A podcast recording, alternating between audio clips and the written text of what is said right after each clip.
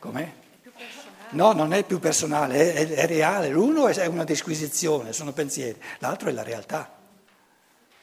Quindi faccio una considerazione caratterologica sui tratti del carattere, su tratti caratteriali. Questa è una, una piccola riflessione eh, caratteriale, non, caratteriale non, non caratterologica. Siccome Steiner poi ha ripreso, ha usato eh, per, per, insomma, per amor di pace, via. Però è sbagliato, il pensiero dice è sbagliato, secondo la necessità della nostra disposizione caratteriale Dicevi tu giustamente, eh? Qui. Giustamente, adesso abbiamo fatto il discorso per arrivarci, capito? Caratterologica è sbagliata. È una disposizione, non può essere caratterologica. La disposizione è una realtà. Quindi in modo tutt'altro che libero. Anche qui si trascura di distinguere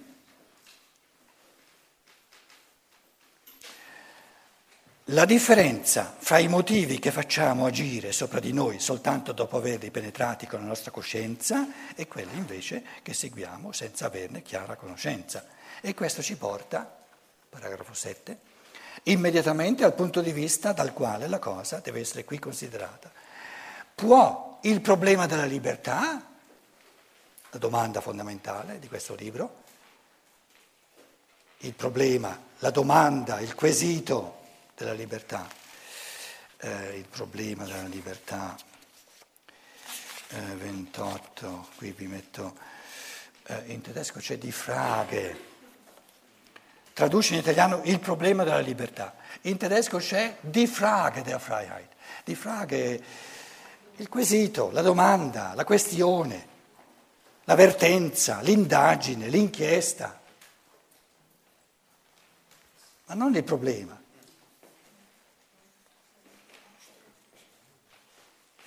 chiude troppo dicendo il problema. Faccio ogni tanto dove le cose sono un po' importanti vi faccio, vi faccio notare. Quindi il problema della libertà, la libertà non è un problema, è un quesito, è un tema fondamentale, il tema eh, del nostro volere.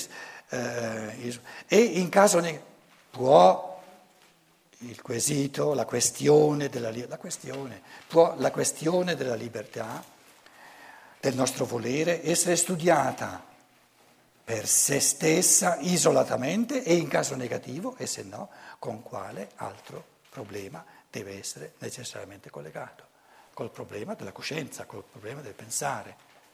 È tutta un'altra cosa, se io voglio, vengo mosso a fare qualcosa senza sapere cosa mi muove e se io vengo mosso a fare qualcosa sapendo che cosa mi muove. E posso sapere soltanto in chiave di pensiero, portandolo a coscienza. E portarlo a coscienza significa pensarci in qualche modo.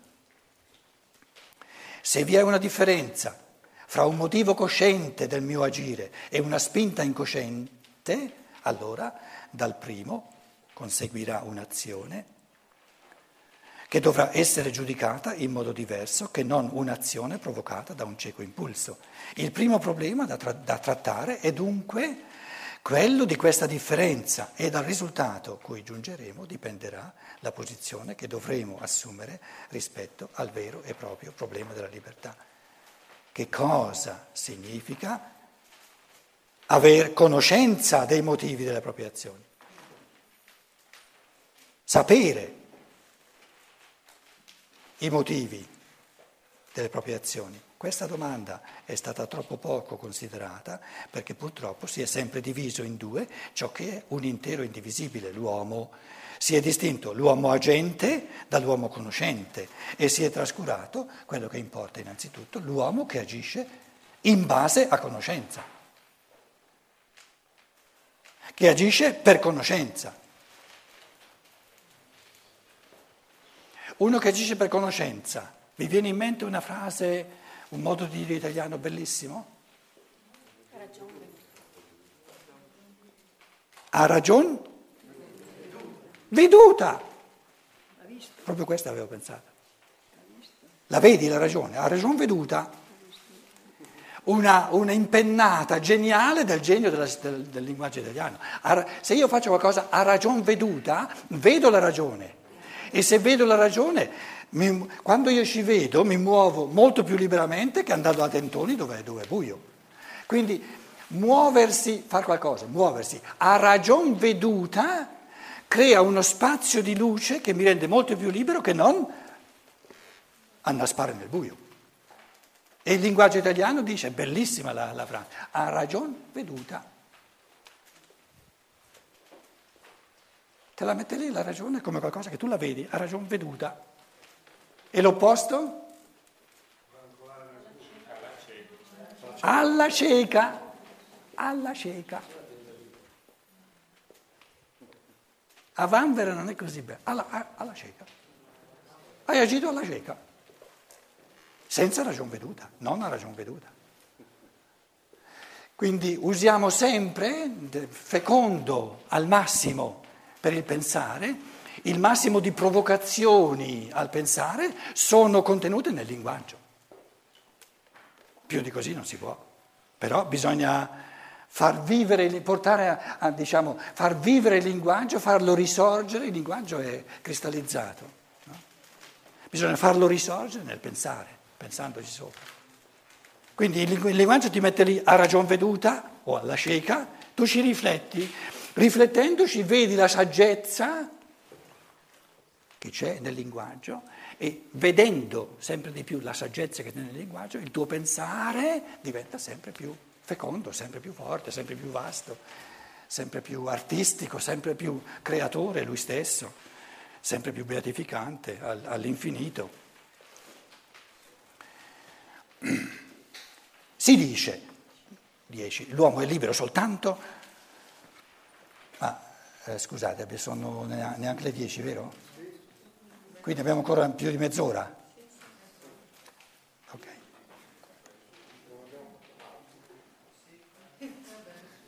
C'è bisogno di una pausa?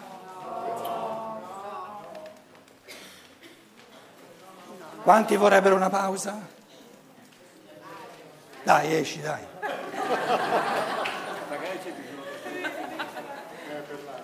Qui siamo tutti liberi, eh? Uno solo, dai. Io non ce n'ho bisogno. Comunque quando si dice, paragrafo 10, l'uomo è libero quando sta soltanto sotto il dominio della sua ragione. Herrschaft seine Vernunft. Il tedesco è ancora più micidiale. Il, dominio della sua ragione è una cosa molto blanda rispetto alla Herrschaft der Vernunft e non sotto quello degli impulsi animali, animalici Begierden. Quello è più forte in italiano, gli impulsi animali. Oppure anche libertà significa poter determinare la propria vita e il proprio agire secondo scopi e decisioni. Con affermazioni di questo genere però non si guadagna nulla perché sta proprio qui la questione di Frage, sapere se la ragione, se scopi, se la ragione, se scopi e decisioni non esercitino sull'uomo una costrizione analoga a quella che esercitano gli impulsi animali. Dov'è che c'è un'espressione in italiano dove la ragione picchia e non ti lascia libero? a suon di ragione. A suon di ragione. In filosofia, a suon di ragione. Zac, zac, zac, zac, zac, non si scappa, non si scappa. Perché se la ragione ammette eh, sfarfaglia, diventa irragionevole. Quindi nella ragione non c'è libertà.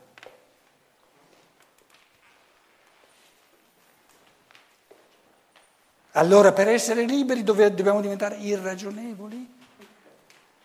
C'è un'altra possibilità. Per essere liberi basta diventare super ragionevoli.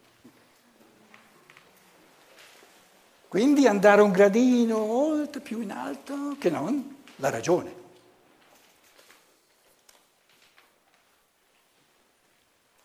La ragione è ferrea ferrea.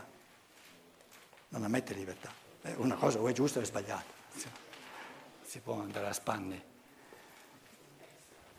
Com'è? Extra? Extra ragionevole. Al di fuori. Io ho fatto la, fatto la proposta al di sopra.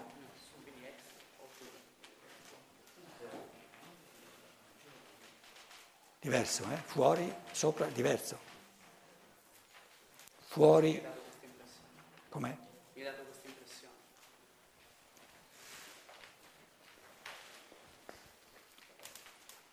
Esula dalla ragione, sorpassa la ragione. Esula significa soltanto fuori, sorpassa, ah, si parla di un gradino superiore.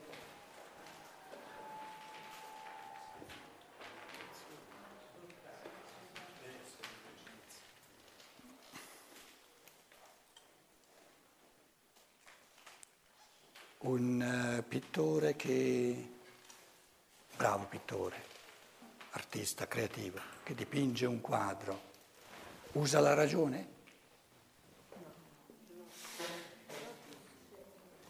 È fuori dalla ragione? È irragionevole?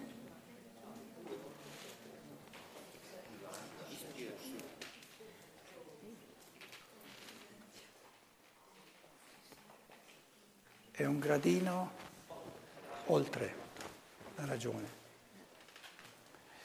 Perché siamo guardigni? Perché quando, quando sorpassiamo la ragione, la ragione non ci aiuta più.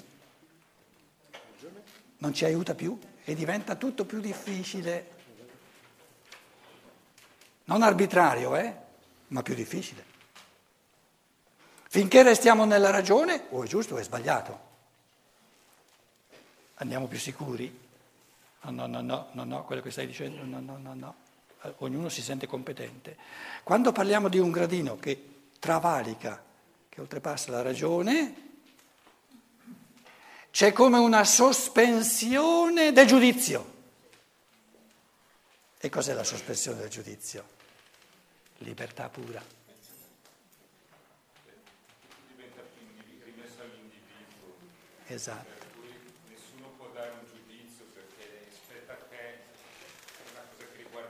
è la tua creazione.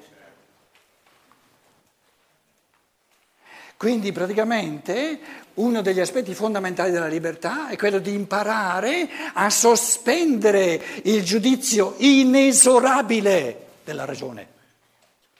Via! Perché la ragione è inesorabile. Non, non, non le è permesso di sgarrare, diventa subito irragionevole. E allora ci salviamo soltanto se sospendiamo il giudizio inesorabile della ragione e diamo fiducia all'umano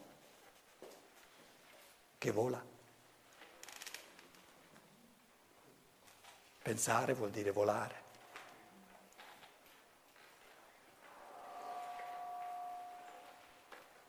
E lì ci rendiamo conto, siamo all'inizio. Basta dar fiducia, dai, comincia a volare. Ti accorgerai che sei capace di volare. Funziona. Se io penso America, io come essere spirituale che pensa, sono in America, più volare di così. Ho bisogno della Concorde che mi porta fino là, con il rischio di, o di, o di bruciarsi.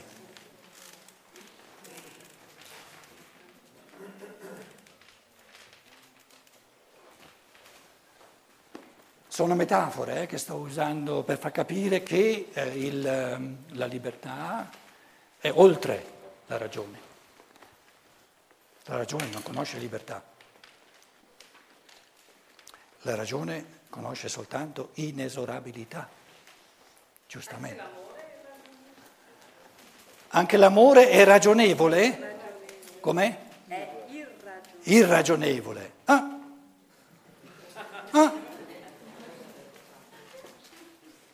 È irragionevole l'amore? No, è super ragionevole, è, è, tutto il discorso che sto facendo. Guarda che irragionevole in italiano, in è sempre negativo, capito? Continente, incontinente. Quindi ogni volta ci metti in, va male la cosa. Quindi mi metti l'amore sotto sospetto in un modo assoluto se dici che è irragionevole. L'amore o è più che ragionevole o non è amore. Non segue. No, no. No, lo definisci solo in negativo. È oltre. Crea un campo oltre la ragione. Apre un campo oltre la ragione.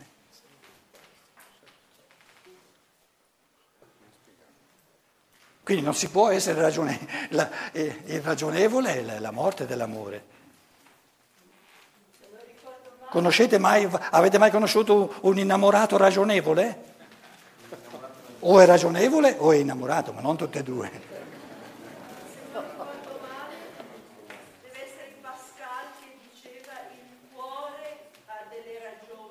Che la ragione non conosce? Certo. E sono super ragioni, perciò la ragione non ci arriva.